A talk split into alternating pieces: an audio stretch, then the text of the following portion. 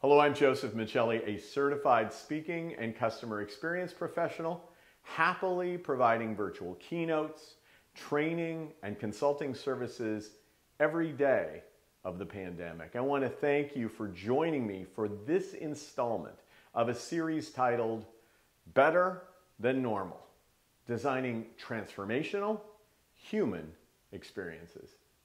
These short presentations will provide tools to help you position your customer and employee experience for relevance in a COVID 19 and post COVID 19 world.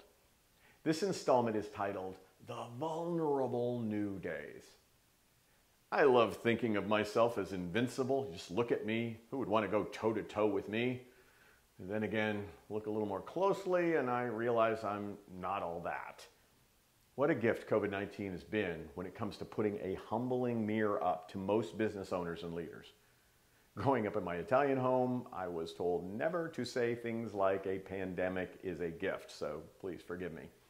My point isn't that any of us wanted this tectonic disruption, it's just that we're best served by finding that thin silver lining in a stubbornly dark cloud.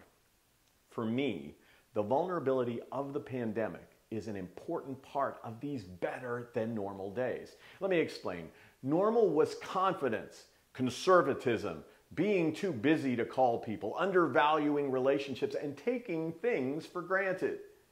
The new normal is hungering for human connection, listening more, striving to be more empathic, and demonstrating greater levels of compassion.